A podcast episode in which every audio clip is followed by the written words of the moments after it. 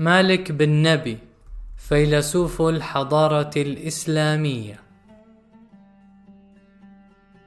ولد المفكر الإسلامي مالك بن نبي في مدينة قسنطينة الجزائرية عام 1905 لأسرة متواضعة الحال حيث كان أبوه عمر موظفا بسيطا في إدارة مدينة بسة وأمه زهيرة ربة بيت تعمل في الحياكة. لكن الأسرة كانت عميقة التدين عزيزة الأنفس. وقد تحدث مالك في مذكراته شاهد القرن عن هجرة أجداده لأمه إلى تونس والجزائر بداية الغزو الفرنسي خوفا من انتهاك أعراض بناتهم على أيدي الجند الفرنسيين المتغطرسين.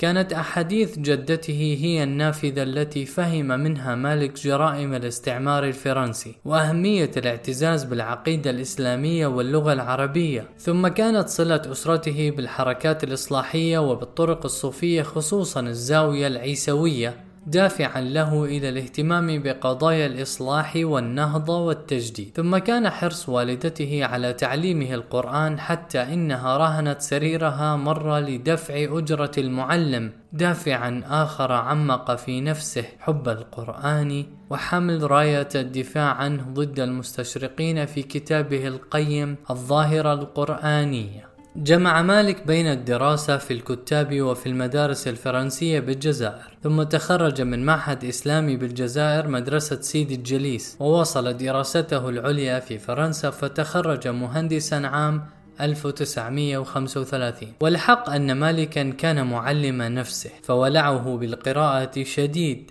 وجلده في التعلم الذاتي لا يضاهي وذلك أكبر مصدر من مصادر المعرفة لديه. بعد ثلاثين عاما من العيش في فرنسا رحل فيلسوفنا إلى مصر عام 1956 وفي القاهرة عمق مالك معرفته باللغة العربية وقد كانت الفرنسية غالبة على لسانه وقلمه من قبل. وهناك ترجم له دكتور عبد الصبور شاهين عددا من أهم كتبه ترجمة بديعة. فاشتهر ذكر مالك وتعرف عليه الأكابر بمصر والشام. كما بنى مالك صلة بالرئيس عبد الناصر وخصصت له القيادة المصرية راتبا شهريا مكنه من التفرغ للكتابة والمحاضرات خلال سبع سنين وفي مرحلته القاهرية اندلعت الثورة الجزائرية المجيدة فجرد مالك قلمه لها. وكتب الكثير عنها ثم عاد مالك إلى الجزائر عام 1963 وفيها تقلد عدة مناصب أكاديمية منها منصب مستشار للتعليم العالي لكنه استقال عام 1967 مؤثرا التفرغ للعمل الفكري إلى أن وفاه الأجل يوم 31 تشرين الأول أكتوبر 1973 وخلف مالك ثروة فكرية رائعة من حوالي ثلاثين كتابا. نشر منها حتى الآن حوالي العشرين ولا تزال بعض أعماله مخطوطة لم تنشر. ويمكن اعتبار أهم أعماله هي الظاهرة القرآنية ووجهة العالم الإسلامي وشروط النهضة ومشكلة الأفكار في العالم الإسلامي.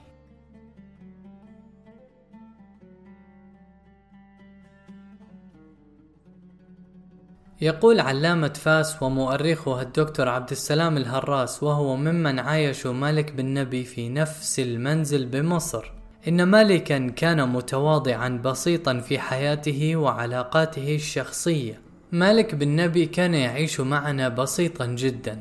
كان عندما بدأ يتلقى النقود على كتبه ويدفع حظه في البيت فنحاسبه كما نحاسب بعضنا فيخضع لنا ولا يرى في ذلك غضاضة ويقول هل أساعدكم؟ فنقول لا ثم يثق فينا ثقة كبيرة. لكن مالك كان عزيز النفس أبيا يعرف قيمة الفكر والعلم الذي يحمله وكان فيه شدة وفورة غضب أحيانا تجعل رفقاءه يتجنبونه حتى يهدأ غضبه. لكنه إذا لم يكن غاضبا فهو موطئ الأكناف رقيق القلب شديد الوفاء لرفاقه. يقول الهراس ما أعتز به هو أن مالك بن نبي أبى أن يودعني في الدار بالقاهرة عندما أتممت دراستي الليسانس وعزمت على العودة إلى المغرب فأبى إلا أن يودعني في بورسعيد على باب الباخرة.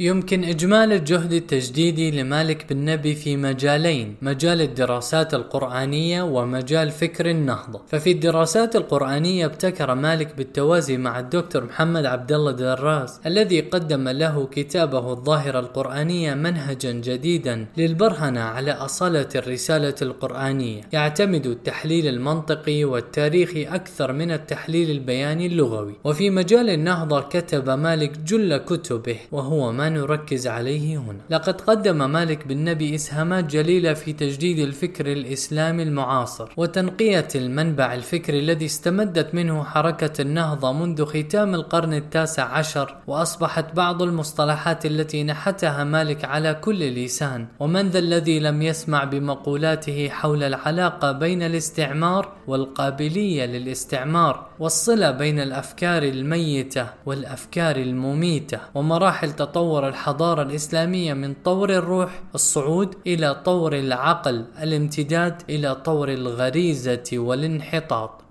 وقد توصل مالك بن نبي إلى أن أزمة المجتمع المسلم هي أزمة منهجية عملية في الأساس وأن التحدي الرئيسي الذي يواجه المسلمين هو تحدي النهضة وصاغ نظريته في التغيير الاجتماعي على أساس مبدأ الفاعلية. وقد أخذ مالك على بعض حركات الإصلاح التي ظهرت في العالم الإسلامي مطلع القرن العشرين إغراقها في الحديث عن العقائد المجردة على طريقة علم الكلام القديم وتفريط تحقيقها فيما دعاه الفكر الفني الذي يعجل بحركة التاريخ ففقدت هذه الحركات رسالتها ودورها التاريخي كما يقول مالك لأن المسلم لم يتخلى مطلقا عن عقيدته فلقد ظل مؤمنا ولكن عقيدته تجردت من فاعليتها لأنها فقدت إشعاعها الاجتماعي وعليه فليست المشكلة أن نعلم المسلم عقيدة هو يملكها وإنما المهم أن نرد إلى هذه العقيدة فاعليتها وقوتها الإيجابية وتأثيرها الاجتماعي. وفي كلمة واحدة إن مشكلتنا ليست في أن نبرهن للمسلم على وجود الله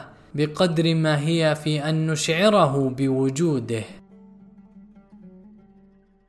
وحين قارن مالك بين منهج محمد عبده ومنهج محمد إقبال اكتشف الفرق بين المدرستين. مدرسة كلامية تتعامل مع المشكلة الإسلامية في الإطار الذهني المجرد ومدرسة عملية تهدف إلى تغيير جوهر الإنسان ومحيطه الاجتماعي. وقد كتب مالك عن ذلك يقول إن المدرسة الإصلاحية بقيادة الشيخ محمد عبده صاغتها بلغة علم الكلام بينما صاغها إقبال في مصطلحات أخرى حين نبه على أن المطلوب ليس العلم بالله ولكنه في أوسع وأدق معانيه الاتصال بالله. ليس المطلوب مفهوما كلاميا ولكنه انكشاف للحقيقة الخالدة وبحسب تعبيره هو تجلي هذه الذات العلوية. ولذلك لا عجب أن المدرسة الإصلاحية بقيادة محمد عبده ظلت تعاليم تهدف إلى تخريج متخصصين بارعين أكثر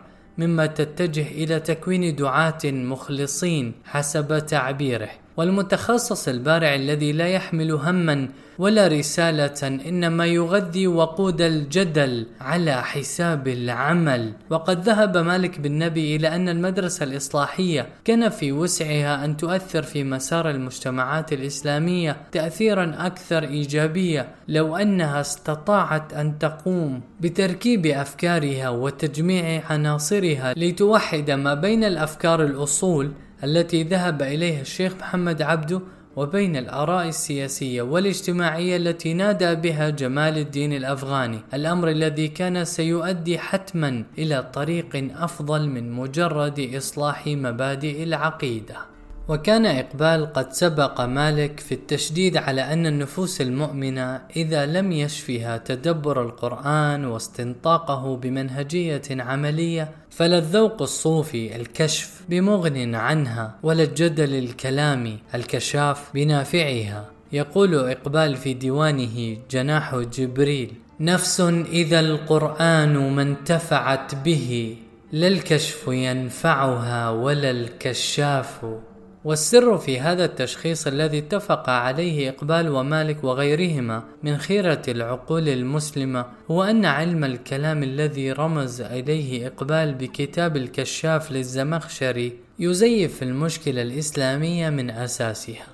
كما دلت عليه التجربة التاريخية للمسلمين حيث لم يكن المتجادلون يبحثون عن حقائق وإنما عن براهين كما يقول مالك ذلك أن علم الكلام لا يواجه مشكلة الوظيفة الاجتماعية للدين وهي جوهر أزمة المجتمع المسلم الآن ومن أجل استرجاعها ظهرت الحركات الإصلاحية المعاصرة بل يشغل الناس بالجدل حول أمور غيبية لا مجال لحسمها من الناحية العلمية ولا تترتب عليها ثمرة عملية. رحم الله مالك بن نبي فيلسوف الحضارة الإسلامية.